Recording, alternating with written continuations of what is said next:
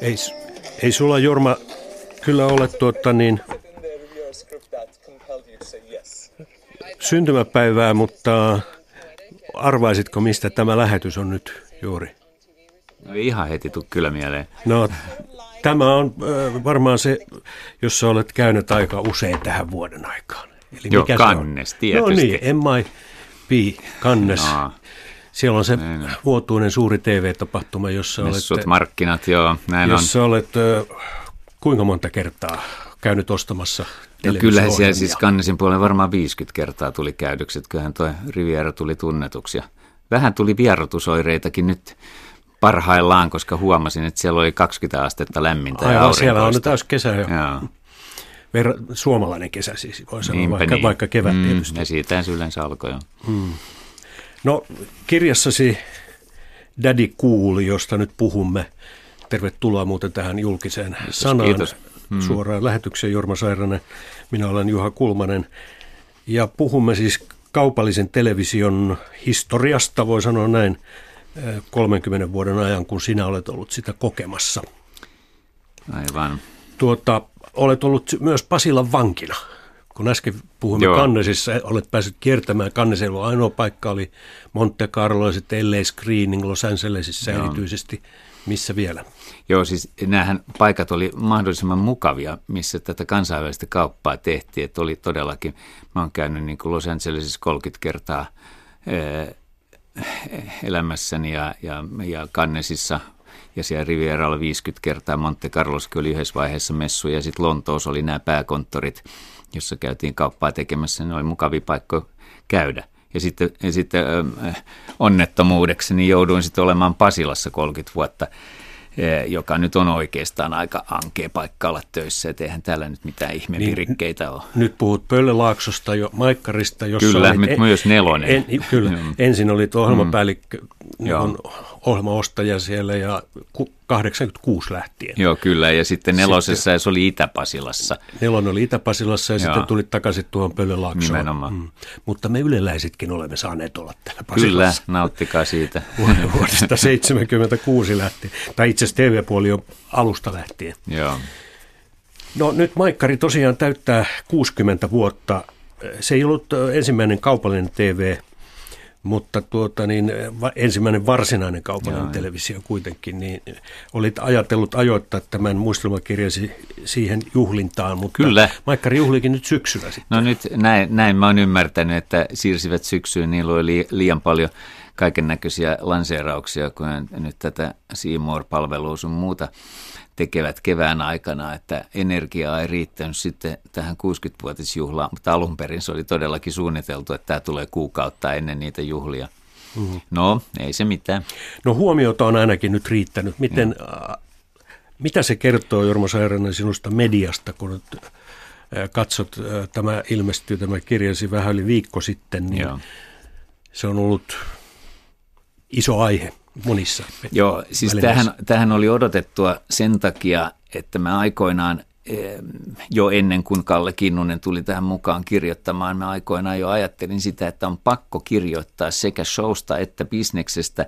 Bisnekseen tulee kaiken näköiset kanavalanseeraukset, yrityskaupat ynnä muut ja median murros mukaan, mutta sitä showta pitää olla ja silloin siihen liittyy tietysti henkilöasiat että päätin, päätin tehdä sitten semmoisen kirjan, jossa myös henkilöistä on värikkäästi kerrottu joitakin sellaisia asioita, mitä ei koskaan julkisuuteen tullut.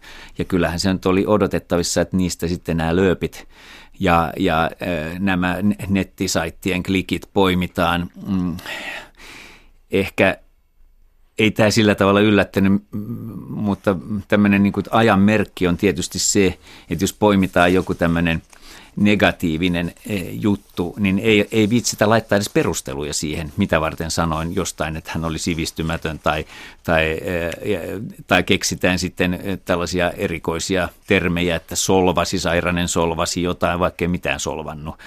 Ja siinä mielessä tämä on, kertoo aika raadollista tämän, tämän päivän journalismista, erityisesti klikkimaakareen touhusta.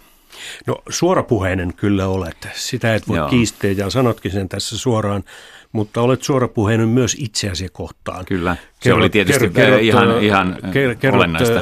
omasta elämästäsi mm. monia asioita ja myöskin siitä, että arvioita sitä, että mihin tehtäviin et ollut mielestäsi itsekään sovelias. Kuten vaikka aikanaan Maikkarin toimitusjohtajaksi sitten, kun Karho. Varran jälkeen sanoit, että olit tietenkin... Joo, en olisi missään, mä en olisi nuorempanakaan vanha. varmaan kelvannut siihen, enkä olisikaan ollut hyvä siinä hommassa. Tässähän just tulee esille se, että että tota, mun mielestä semmoisia työhön ja asemaan liittyviä avainjuttuja e, tuossa kirjassa on se, että, että ilmaisen aika selkeästi, että arvostan yli kaiken yrittäjiä ja myyjiä sen takia, että ilman yrittämistä niin ei olisi työpaikkoja ja ilman myymistä ei olisi sitä liikevaihtoa, millä pystytään sitten operoimaan.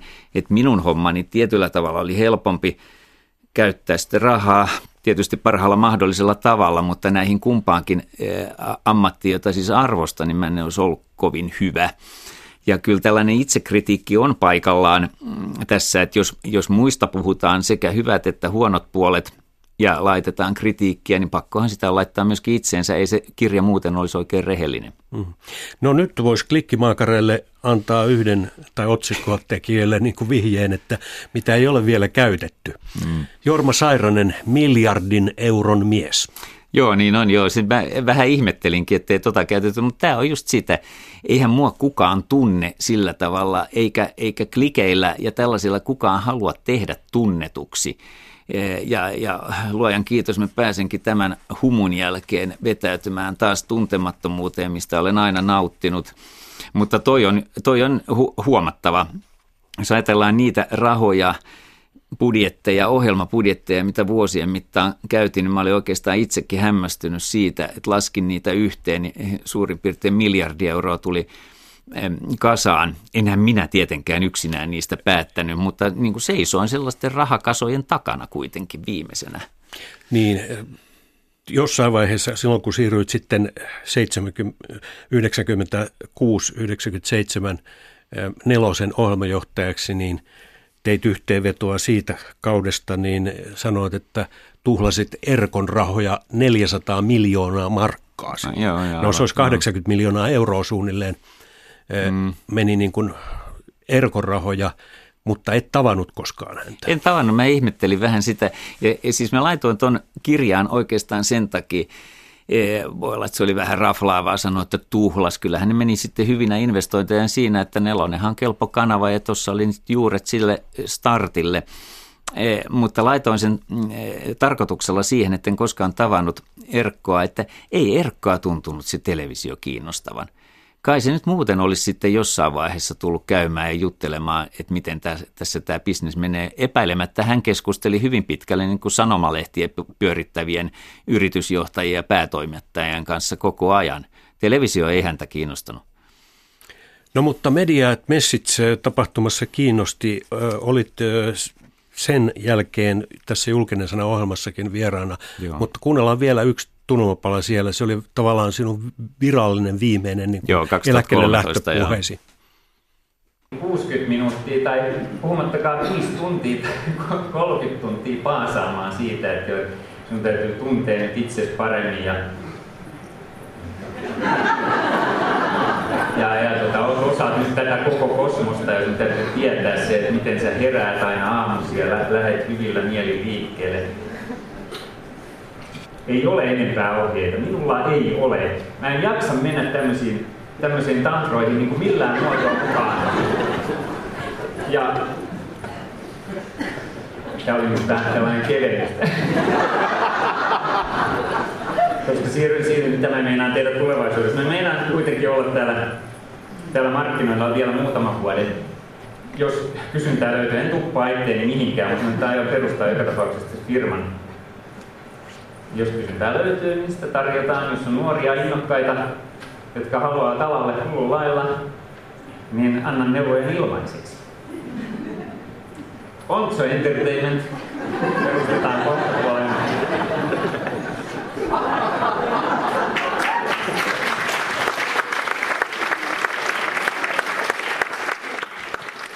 No niin, radiosta tämä kuulostaa vähän tämmöiset sitkomilta valmiiksi Joo. nauretulta jutulta. Niin, me vaikka emme, naurut oli aitoja. naurut oli aitoja, me emme nähneet no. niitä kuvia tässä nyt, mutta mm. ne, oli, ne olivat äh, tota, niin hauskoja, koska se yleensä reagoi tuolla tavalla. No miten se onko käynyt noin sen jälkeen, kun jäit eläkkeelle 2003? Suurin piirtein, joo. Alusta. Joo, Bonzo Entertainment ei perustettu, koska ostin kaverini firman nimen, se oli yksinkertaisempaa siitä tuli sitten Carmelo Oy, joka sinänsä on, on se Clint Eastwoodin kotipaikka, mutta se nyt oli sattuma enemmänkin tässä. Nimi on sinänsä ihan hyvä. E, mä olen kolme vuotta nyt tehnyt erinäköistä pientä konsultaatiota, ei se mitään täyspäivästä ollut. Että sanoisin, että semmoinen 2-30 prosenttia e, keskimäärin päivästä on sitten mennyt johonkin työntekoon. E, se on ollut ihan ihan, ihan hauskaa ja mukavaa. Rupeaa varmaan pikkuhiljaa loppumaan. No olet tarjonnut palveluksiasi myös tähän taloon, eli Yleisradiolle.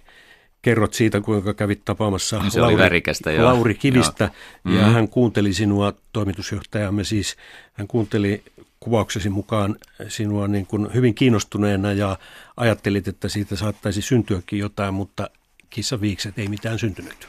Tuo oli mielenkiintoinen juttu.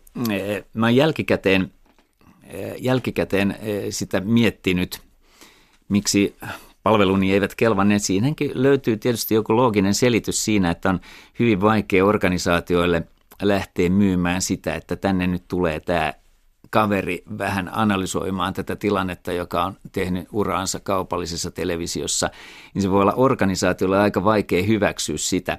Mun pointtini tässä oli se, että mulla oli vielä energiaa eh, ja, ja, eh, ja se, että mä olin kuitenkin tehnyt työtä, ei niinkään, että mä olisin henkeen vereen ollut tällainen kaupallisen television airut ja lähettiläs, eh, jolle päähän ei mahdu mitään muuta kuin kaupallisen television ohjelmat. Että mähän on koko ikäni kuitenkin seurannut Yleä ja omasta mielestäni mulla olisi ollut paljonkin vinkkejä siihen, miten täällä olisi tilannetta voinut parantaa – enhän mä olisi tänne mihinkään tarjoutunut mihinkään niin kuin koko päivä duuniin, vaan olisin tehnyt varmaan muutaman muistion siitä, että näkisin, että tämä tilanne yleensä voisi parantua sillä tavalla, että tekisin ehdotuksia. Ehkä hauskin siinä oli se, että puhuin Kivisen kanssa siitä, että nyt kaupallinen televisio hyökkää aika voimallisesti Yleisradion kimppuun. Siis tämä oli vuonna 2014 keväällä, kolme vuotta sitten ja sanoin, että, että tämän, tämän voisi estää tämän tämmöisen atakin, kun perustaisit sellaisen työryhmän, joka vähän selvittelisi kaupallisen television tai kaupallisen median ja yleisradion välisiä suhteita ja tehtäisiin siitä sitten oikein kunnollinen selvitys ja, ja luovutettaisiin se sitten viranomaisille niin, että tässä on nyt on tämä selvitys tehty. Ja siihen ei sitten eh, Lauri Kivinen lähtenyt, mutta joutui sitten siihen lähtemään pakon edessä, kun parlamentaarikot päättivät sitten tämmöisien selvityksien tekemiset kolme vuotta, kaksi kolme vuotta myöhemmin. Niin, sinulla on luku tässä myös, joka on otsikoitu Keisari Jääskeläinen. Puhut meidän uutis- ja ajankohtaistoiminnan päälliköstä Atte Jääskeläisestä, joka on ollut tämän Sipilä, niin sanotun Sipilä-geitin takia paljon keskustelun aiheena. Nythän professori Olli Mäenpää tekee tällaista ulkopuolista selvitystä Yleisradiosta. Mitä sinulla olisi ollut tähän annettavaa ja miksi kuvaat äskeläistä no keisariksi? En, no joo, toi oli ehkä raflaava otsikko, joka sanoisin, mä en, oli ehkä enemmän Kalle Kinnusen tekemä otsikko, mutta tietenkin hyväksyin sen koska siinä puhuttiin sitten näistä valtasuhteista, mitä Yle, Ylen eh, sisällä on minullekin puhuttu, enhän minä näitä päästäni ole keksinyt. Ja luku oli tavallaan hauska ja eh, kirjoitettiin siis jo kesällä ennen kuin tämä koko show alkoi syksyllä, mikä koskee Yleä. Mä en ota näihin kantaa ollenkaan näihin e, uutistoiminnan mm, juttuihin, mistä Atte on ollut kovasti nyt tapetilla sen takia, että en, en suinkaan ole tämän puolen asiantuntija – että tuossa luvussa, jonka kirjoitin siinä, niin puutuin lähinnä näihin juttuihin, että e, et yrityksissä, mediayrityksissä, niin valtaa voi käyttää monella eri tavalla, enkä ole itse nähnyt kovinkaan selvänä sitä, että sitä ylintä valtaa käyttäisi Lauri Kivinen. Ja siihen tämä oikeastaan liittyy. Ei, ei niinkään näihin niin kuin, e, valtiovallan, Ylen, Jääskeläisen, Kivisen välisiin suhteisiin. Kyllä mä tuosta olin kuulevina, että tarkoitat todella sitä, että yleisradiossa ikään kuin johtaa enemmän tai vähemmän Atte Jääskeläinen. E, no näinhän tuossa todetaankin ja, ja, ja siihen perustan myöskin tuon luvun siihen, että näinhän minulle on myöskin kerrottu täältä Ylen sisältä. E, sitten omat, omat johtopäätökset voi olla myöskin siinä, että kyllähän voisi olettaa, että Yleisradion mm, toimitusjohtaja – niin esimerkiksi kerran vuodessa pitäisi linjapuheita ja, e, ja keskustelisi Kyllä, voimallisesti talon näissä. sisällä pitää, mutta... Niin varmaan, mutta myöskin ulospäin. Mm. Koska ulospäin se on vaikuttanut siltä, että hän on vetäytyvä ja, ja e, asenne on ollut enemmänkin sitä, että pysykää pois täältä, älkääkä tulko selvittelemään tätä tilannetta ollenkaan ennen kuin mm. nyt sitten pakon edessä. Tämä ohjelma on julkinen sana. Minä olen Juha Kulmanen ja vieraana on siis Jorma Sairanen.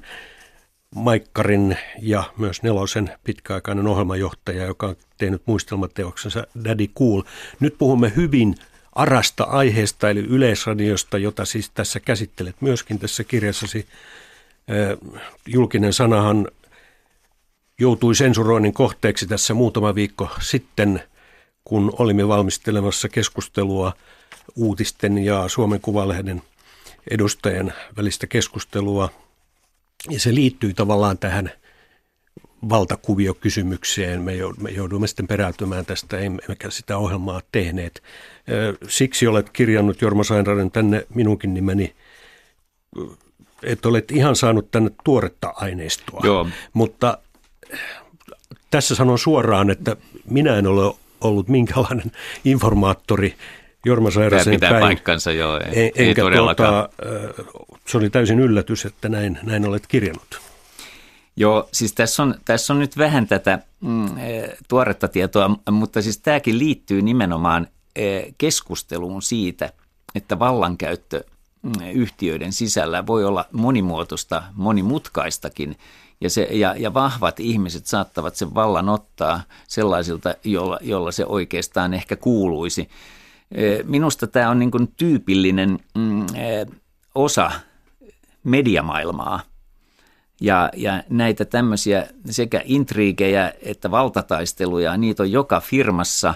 E, e, ehdottomasti nostan Ylelle hattua oikein voimallisesti siitä, että se pystyy sisäisestikin näistä keskustelemaan ja minutkin on tänne jo useamman kerran pyydetty puhumaan tästä – eipä ole kutsuja kuulunut sanoma-osakeyhtiöstä eikä edes Maikkaristakaan siinä, että keskusteltaisiin avoimesti niistä asioista, mihin olen puuttunut kirjassani koskien näitä yhtiöitä. Niin, silloin kun lähditte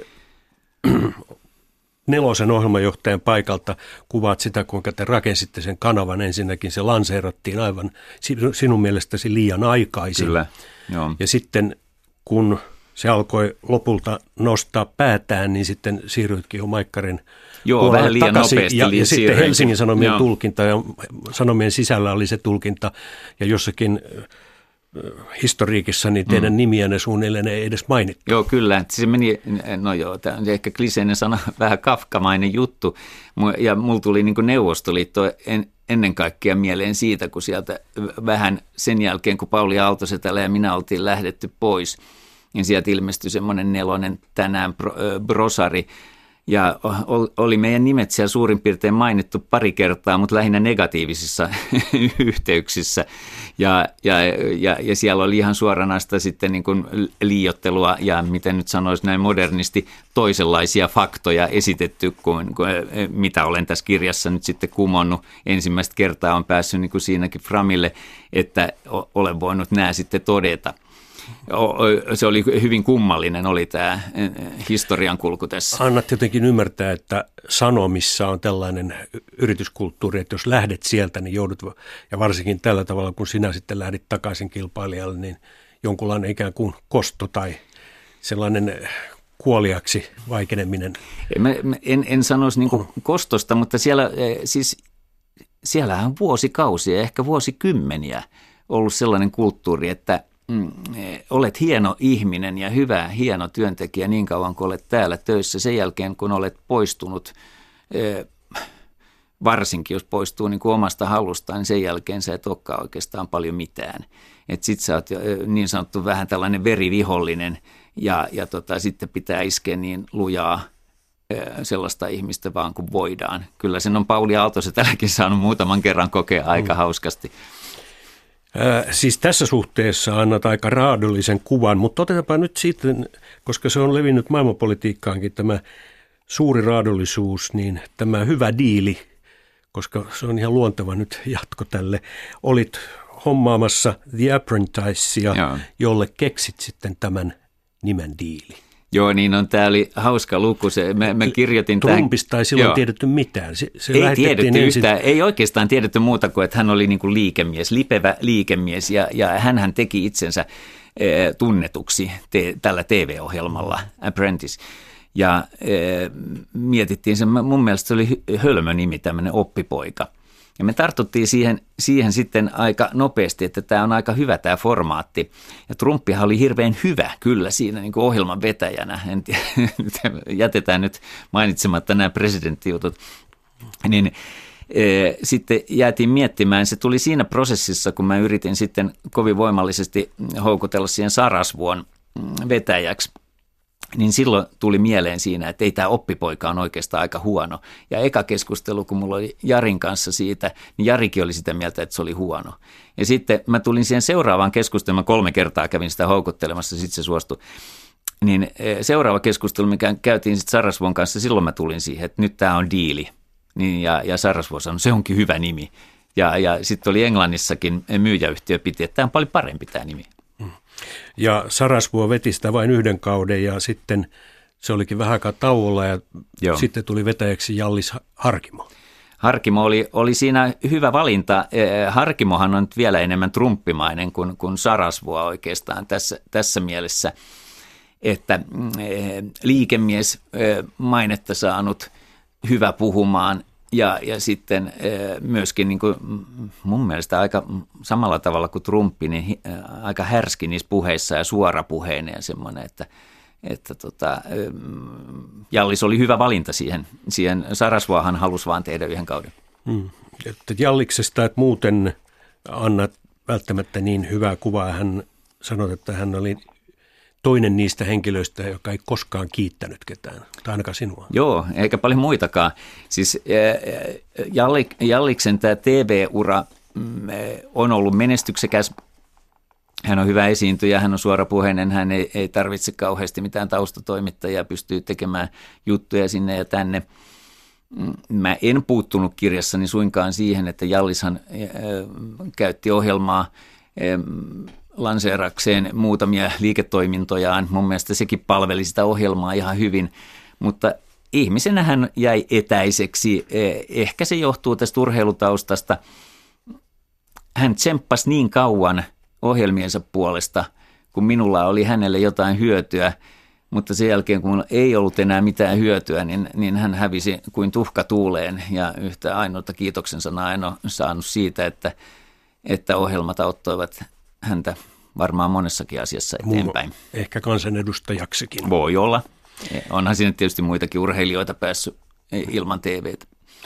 No joka tapauksessa joo, näin toteat Jalliksesta ja äh, samoin sitten toteat Renni Harliinista, kuuluisasta suomalaisesta elokuvaohjaajasta mm. Hollywoodissa, joka tiettävästi toimii nykyään Kiinassa ainakin osan aikaa. Äh, nyt äh, voisin tästä ehkä sanoa sen, että se oli sitten se kohta, jolloin meinasit saada potkut, kun tehtiin Mannerheim-elokuvaa. No sitä ei koskaan niin kuin, ei, ei Pekka Karhuvaara, joka oli toimitusjohtajan siinä, niin hän koskaan uhitellut millään potkuilla. Mulla oli itselläni semmoinen mm, selkäpiitä karmiva olotila siinä, että, että jos Maikkarin puoli miljoonaa euroa menee kuin tuhka tuuleen tuossa, niin siinä voi olla, saattaa olla jopa potkut lähellä, koska, koska minähän siitä viime kädessä vastasin sitten siitä Mannerheim-diilistä, joka ei koskaan leffaa ei toteutunut. Siinähän en tässä suhteessa kritisoi Rennyä, hän ei ollut siinä varsinainen rahanhankkija, tosin hänen nimellään ei pystytty saamaan mitään rahaa. Et Rennyn ura oli siinä vaiheessa sen verran laskuvaiheessa, että ei, ei pystytty sitä saamaan. Renny, joka on, on menestyksekkäin suomalainen elokuvaohjaaja, jäi myöskin etäiseksi. Ei hän oikeastaan mun mielestä kauheasti muista ihmisistä välittänyt kuin itsestään, mutta teki hieno ura tietenkin, jossa on nousut ja laskut ja nyt voi olla uusi nousu sitten Kiinassa. Hyvä hänelle. No niin, nämä kaksi ihmistä tuli nyt sitten mainituksi, joista toteat, että he olivat ikään kuin siinä mielessä laskelmoivia, että katsoivat vain omaa hyötyään.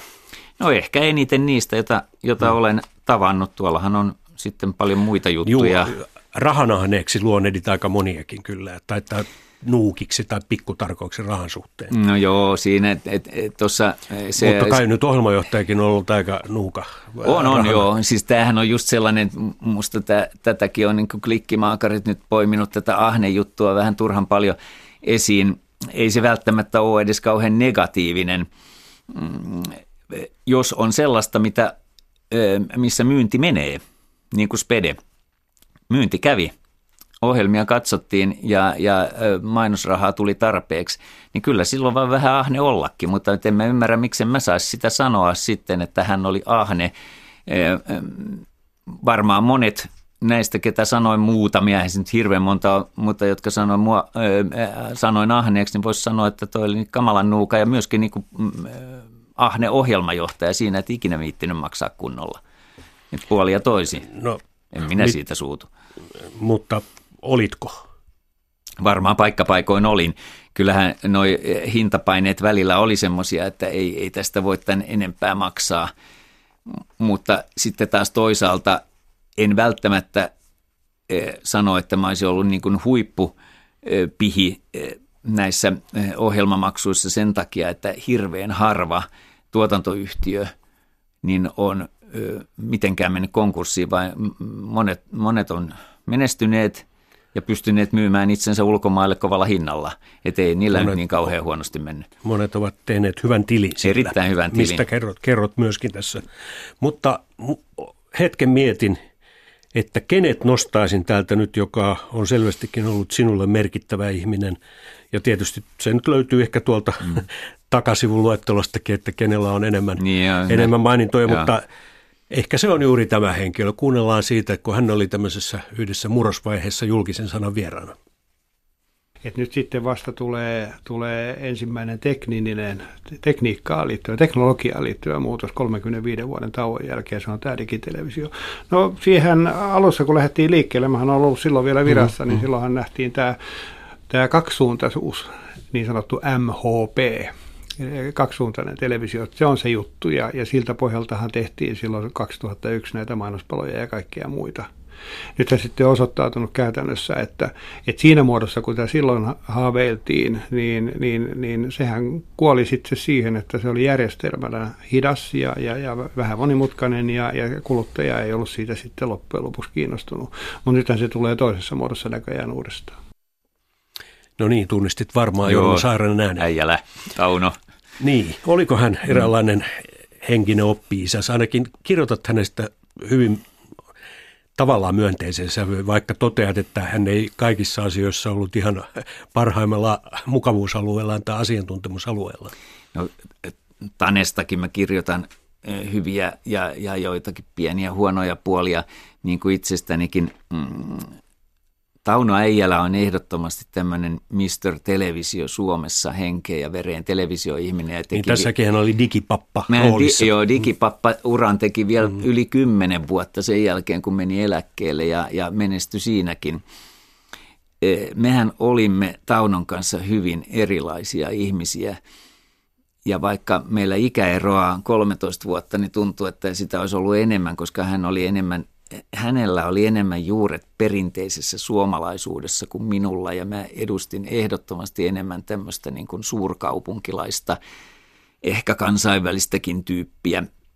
Ja meillä meni mainiosti tämä yhteistyö ja, ja tota, mä kunnioitin häntä suuresti ja hän kunnioitti myös minua sitten niillä osaamisalueilla, mitä hänellä ei ehkä niin paljon ollut ja, ja, ja alkoi tietysti tästä kansainvälisestä kansainvälisten sarjojen ja leffojen ostamisesta. Se, sen verran voin paljastaa tässä, että Taunohan tähän kirjan tyylilajiin suhtautui hieman penseästi, ymmärrän täysin. Ei, hän olisi varmaan tehnyt huomattavasti korrektimmat muistelmat niin, että ei oltaisi oltu näin suorapuheisia, vaikka olisi samoista asioista puhunutkin. Ja, ja mm. hyvässä hengessä ollaan niin kuin keskusteltu tästä mm. kirjan sisällöstä ja keskustelu jatkuu. Tauno on, on hieno televisioihminen. Niin, hän oli tosiaan tosi pitkäaikainen Maikkarin ohjelmajohtaja ja oli mukana sitten niissä taistoissa, kun Maikkari sai omat uutiset ja sitten oman, oman kanavan silloin 93, mutta sinäkin olit niissä jo mukana. Olin, eh, mutta tässä mä sanoinkin, että mä en koskaan ollut uutisten kanssa missään tekemisissä oikeastaan, enkä niistä hirveän paljon tuolla puhukkaan juuri tämän takia. Silloin kun Tauno sanoi Maikkarissa, että nyt nostetaan uutiset Ylen tasolle, sitä pidettiin vähän kummallisena, että ei kai me nyt sinne kuitenkaan mitenkään päästä. Ja hyvin systemaattisella toiminnalla ja panostamalla uutisiin, niin mä sanoisin, että ehkä ehkä niin kuin äijälän puolelta niin käsittämättömän iso homma, että pystyttiin nousemaan katsojaluvuissa ja minun mielestäni kyllä niin kuin myös laadullisesti Ylen tasolle näissä uutislähetyksissä. Eri asia sitten tietysti onhan se Ylen uutispalvelu ollut aina laajempaa mm, kokonaisuudessa ja sitten nämä aluejutut ja kaikki muut, mutta näissä tällaisissa pääuutislähetyksissä niin varmaan noustiin ainakin yhdessä vaiheessa niin samalle tasolle. No jos näin Maikkarin osalta oli, nythän ne uutisetkin siellä on ulkoistettu, se on ajan henki ollut Tiukkaa tekee, joo. Mutta nelosen uutiset, joita olit todellakin lanseeraamassa, niin olit sitä mieltä, että sanoma mämmäsi ne kerta kaikkiaan. Kyllä. Ja, ja nyt, nythän nelosella on oikeastaan uutisia. Ei ole. siellä ole enää yhtään mm. mitään.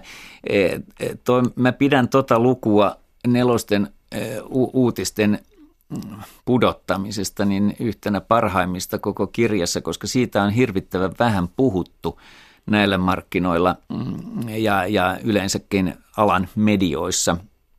Se on siinä mielessä käsittämätöntä, että jos ajatellaan Sanomia, joka on valtava uutistalo, niin miksi ihmeessä siellä talon sisällä ei pystytty tekemään yhdessä – isoa uutistoimintaa, jossa olisi ollut mukana Iltasanomat, Helsingin Sanomat ja Nelonen.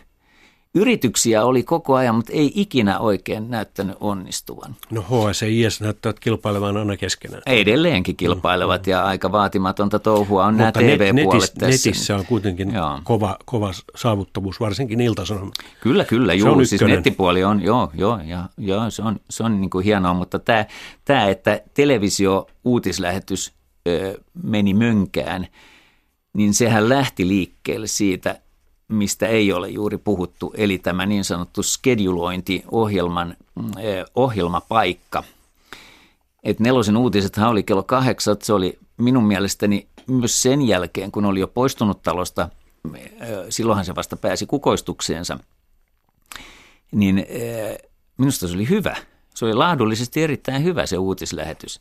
Ja sitten yhtäkkiä huomataan, että jaha, nyt ne siirsivät sen kello kahdeksasta puoli kahdeksaan. Ja silloin mä tiesin sen, että tämän, tämän täytyy olla joko vahinko heidän puoleltaan tai sitten tahallinen toimenpide, että nyt tämä ajetaan alas. No se oli tavallaan sama vire, minkä Yle teki 90-luvun alussa. Joo, jo, näin puol, on. Puoli ysi uutiset kahdeksaan. Kahdeksaan ja, ja silloin palat, palattiin pika, nopeasti pika. Kol, kol, kolmen kuukauden siinä, sisällä suurin Siinä yhden takaisin. johtajan palli, palli sitten heilui. Kyllä. Putosin. Joo, oli se, se oli toi nelosen uutisten niin putoaminen, se oli mun mielestä e, sääli koko e, kaupalliselle uutistoiminnalle ja myöskin tälle Yle, Maikkari, Nelonen e, kilpailutilanteelle, joka olisi ollut ihan virkistävää. Mm. No sanoit, että vuodet 2000-luvun sanotaan alkuvuodet, kun olit jo palan Maikkarille, niin ne oli television kultainen vuosikymmen. Joo. Joo. Oletko laskenut muuten kuinka monta eri ohjelmanimikettä olet ollut tuomassa? No ei, kyllähän niitä sa- se, joo, sekä Maikkari että nelosella. Satojahan niitä on ja, ja sitten jos laskee ne ostot ja. perään, niin niitä voi nousta jo yli tuhannenkin. E, mutta joo, se, toi oli oikeastaan mullekin vähän yllätys, kun mä mietin sitä, että mitkä on ö, tämmöisen sohvakatselu television kultavuodet, niin kyllä mä määrittelisin sen Suomessa vuosiin 2000-2010 sen takia, että nelonen oli päässyt jaloilleen 2000 ja sitten tämä oli hyvin virkeätä tämä kilpailu. Ja, ja DigiTV tuli silloin Juuri näin. ja antoi mahdollisuuksia. Ja, ja kilpailu, terve kilpailu oli, oli Maikkari ja nelosen välillä ja siellä panostettiin, otettiin riskejä ja panostettiin ohjelmatoimintaan ja se myös piristi samanaikaisesti Yleä huomattavasti niin eh, tällöin tämän vuosikymmenen no aikana tuli paljon hyviä ohjelmia. Jakelutekniikan myynnistä digitalle, niin saatiin mm. rahaa silloin. Aivan. Joo, tämä vähän surullisen kuuluisa myynti, mm, mutta mm. siitähän tuli rahaa sitten ja pystyttiin investoimaan ohjelmatoimintaan. Mm. Mutta se on nyt jollakin tavalla sitten takanapäin sinun mielestäsi, no, television kulta-aikaa. No kyllä se vähän on. En mene mitenkään sanomaan sitä, etteikö yrittäjiä saisi olla, mutta että jos meillä on nyt tällä hetkellä 16-17 vapaasti katsottavaa kanavaa, niin eihän ne mainosraha, joka ei ole millään muotoa ollut kasvava enää moneen vuoteen, vaan pikemminkin suppeneva kaupallisella puolella. Ja sitten tiedetään nämä Ylenkin ongelmat, että budjetit ei kasva, niin ne panostusmahdollisuudet hyvään ohjelmatoimintaan niin laskee koko ajan. Ja sitten tässä on vielä yksi semmoinen megatrendi, joka on se, että ulkomaiset sarjat, jotka toimi balansoijana aikaisemmin ja olivat tuottoisia, toivat rahaa kaupalliselle televisiolle, niin ne ei enää mene samalla tavalla kuin aikaisemmin. Mikä oli muuten paras menestys tässä sarjassa? Siis tuotto, tuottojen suhteen. Mä mm. luulen, että se oli aikoinaan Emmerdale, joka, joka, ja on vieläkin. Emmerdale on edelleen varmaan erittäin kannattava, koska hinta oli halpa ja katsojia riitti ja mainontaa sen verran myyntiin. Mutta erityisen tuottajansa Maikkarilla oli 21-22 ohjelmapaikalla ollut yleensä aina ulkomainen sarja tai, tai elokuva – niin eh, voittoa tuli tästä, pelkästään tästä ohjelmapaikasta eh, varmaan 2-30 miljoonaa euroa parhaimmillaan. No senkin sanot nyt, kun Maikkarikin meni sitten jossain vaiheessa ruotsalaiselle Bonnierille, niin tuota, että silloin Bonnier maksoi 450 miljoonaa Maikkarista. No. Nyt arvioit, että hinta olisi ehkä kolmasosa siitä, jos sitä käy jos se myisi? No tämä nyt on, en, mä nyt en ole markkina-analyytikko, mutta luulisin, että on varmaan pudonnut kolmasosaan, jos, jos, siihen käy sitä nyt myytäisi. Bonnier olisi varmaan saanut rahat Maikkarin ostosta takaisin, jos olisi myynyt sen heti silloin, kun tuli ensimmäiset tappiovuodet 2011-2012 koska sitä edelsi monet erittäin tuottosat vuodet ja ne olisi saanut siitä jo parisataa miljoonaa takaisin sitten jo pelkästään voittomarginaaleina. Mm-hmm. Ja, mutta mm, Bonnier, se, se johtuu hyvin pitkälle siitä, minun tulkintani tämä, tietysti sieltä voisi löytyä eri mielipiteitä, mutta mun tulkintani siinä on se, että Ruotsissa Bonnierella on TV4, joka on erittäin tuottoisa ollut ja on vieläkin tuottoisa. Ja he vaan ovat koko ajan ajatelleet, että kyllä se Maikkarikin varmaan vielä, vielä tulee voitolliseksi ja ehkä se tuleekin. Ei siinä mitään, nyt on energinen uusi johto. Niin siellä on nyt Jaakko Nordlund to- toimitusjohtajana ja olit häntä kannattamassakin tavallaan. No joo, siinä... Se, si- ollut puffi, kaksi no, kertaa puffimatkalla Tukholmassa. No ei, ei se tämä liittyy niin Heikki Rotkoon. Ai se liittyy Heikki joo, Rotkoon, joo, ja, joo. Mutta oli mulla nyt vähän sormet pelissä tosi Arkonkin kohdalla. Ehkä vähän vähemmän. No, mutta nyt on joka tapauksessa tosiasi se, että netin kauttahan se suurin kilpailu tulee. Facebook, Google, Netflix, Amazon, mitä vaan. Joo. Niin tuota, Apple, miten siihen pystyy edes tämmöiset pienen maan televisiota, mediayhtiöt vastaamaan? No tämähän, tässähän on juuri se olennainen juttu, että jos ajatellaan näitä 15 kanavaa, jotka tappelee niistä mainosrahoista, mainoskatkorahoista, niin nehän eivät tule missään tapauksessa riittämään kannattavaan toimintaan. Että lisää tulolähteitä pitää löytää – ja mm, yksi esimerkki siitä on nyt Maikkarin iso lanseeraus, tämä maksupuolen, tämä Seymour-toiminta, jonne yhdistetään sitten paljon toimintoja urheilusta, elokuvista, draamasarjoista ja lisätään pikkuhiljaa sitten kotimaisia kokonaisuuksia.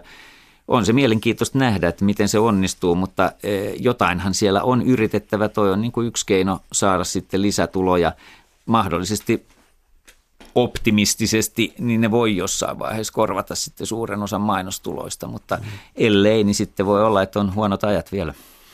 Mutta kun lineaarisesta televisiosta vielä puhutaan, niin silloinhan on nämä kilpailijat ovat Discovery ja Fox, jotka ovat tulleet tänne. Kyllä. Ja he dumppaavat mielestäsi mainoshintoja alas. No siitähän on paljon spekulaatiota. Jos sitä kysytään Discoverilta ja Foxilta, ne sanoo, että ei me mitään hintoja pistetä alaspäin.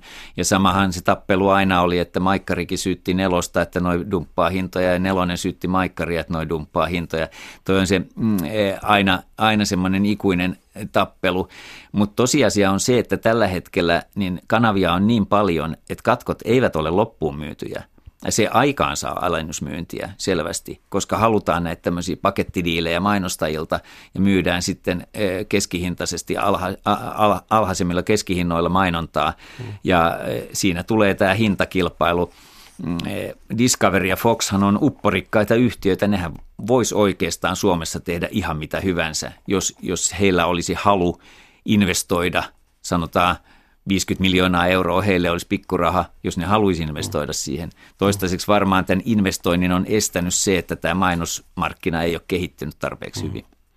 No Jorma Sairanen, olet ollut Stadin kundi ja ollut eri vaiheessa niin kuin lopettamassa Maikkarin tätä liian – maalaissuuntautunutta mm. linjausta ja, ja tota, niin, nyt toteat, että paradoksaalisesti nelonenkin, joka perustettiin nuorille kaupunkilaisille, on niin kuin ajautunut huutokauppakeisareineen ja joo. kauppaneuvos Jetroineen niin maalaiskanavaksi.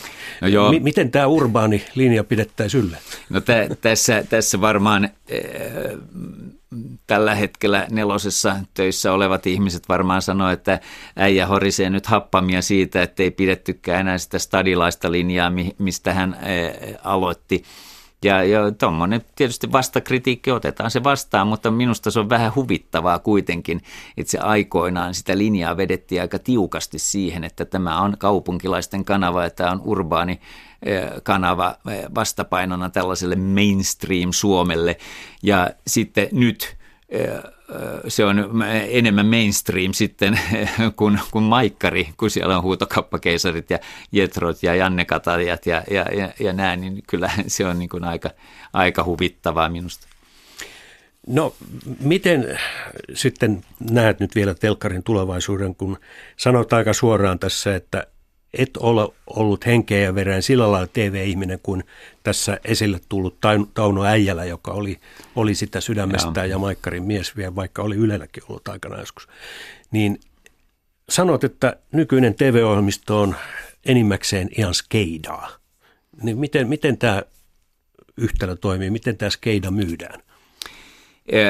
Joo, skeida tulee aika pitkälle siitä, että siellä niin kosiskellaan nuoria yleisöjä toinen toistaan minun mielestäni typerimmillä ohjelmilla, että saadaan sieltä täältä sitä 15, 35, 25, 44 naisia. Ja sitten ne ohjelmat on ihan samanlaisia toistensa kanssa, mutta sieltä täältä napsahtaa prosentti katsojia ja sitten se vaan ruokkii itsensä siinä, että kun noi esittää nyt noita, niin mekin esitetään näitä ja sitten niitä tulee aivan liikaa. No, onko Yle lähtenyt tähän leikkiin? No pikkusen, mutta ei nyt, ei nyt kovin paljon, että, että tota, e, on siellä ripauksia Ylelläkin siinä, että meidän täytyy vastata tuohon ja saada nuoria katsojia ja sitten täytyy olla, olla sitten tätä aupairit siellä ja täällä ja tuolla, mitä mä tiedän, onko se nyt niin hieno ohjelmisto, mutta niin, ja vaan, on, onko kysymys nyt si, si, mm. siitä, että on tullut ikää jo sen verran, että alkaa olla? Joo, tämähän on tietysti, tässähän tulee helposti se, sellainen niin kuin kritiikki siinä. Maku enää. Aivan oikein, ja mä vaan vielä kommentoisin vain sitä, että e, joku, joku sanoi tuossa mun mielestä ihan osuvaa kritiikkiä, että, että jos e, mies väittää, siis minä, että en ollut henkeä vereen televisioihminen, vaan tein työtä – että sitten ei voi olla intohimoa myöskään panostaa ohjelmiin, ettei ole niin kuin sielu mukana niissä. Et mä kyllä väittäisin tuossa mm, toisinpäin siinä, että joka ikinen projekti, mihin lähdin mukaan, niin olivat kuitenkin sellaisia, jossa oli sielu mukana, mutta tarkoitin enemmän tässä sellaista niin kuin kokonaisuutta. Selvä, kiitoksia Jorma Sairanen muistelemista Daddy Cool ja nyt sitten televisiosta ja mediasta keskustelu jatkuu muilla foorumeilla. Viikon päästä julkinen sana taas.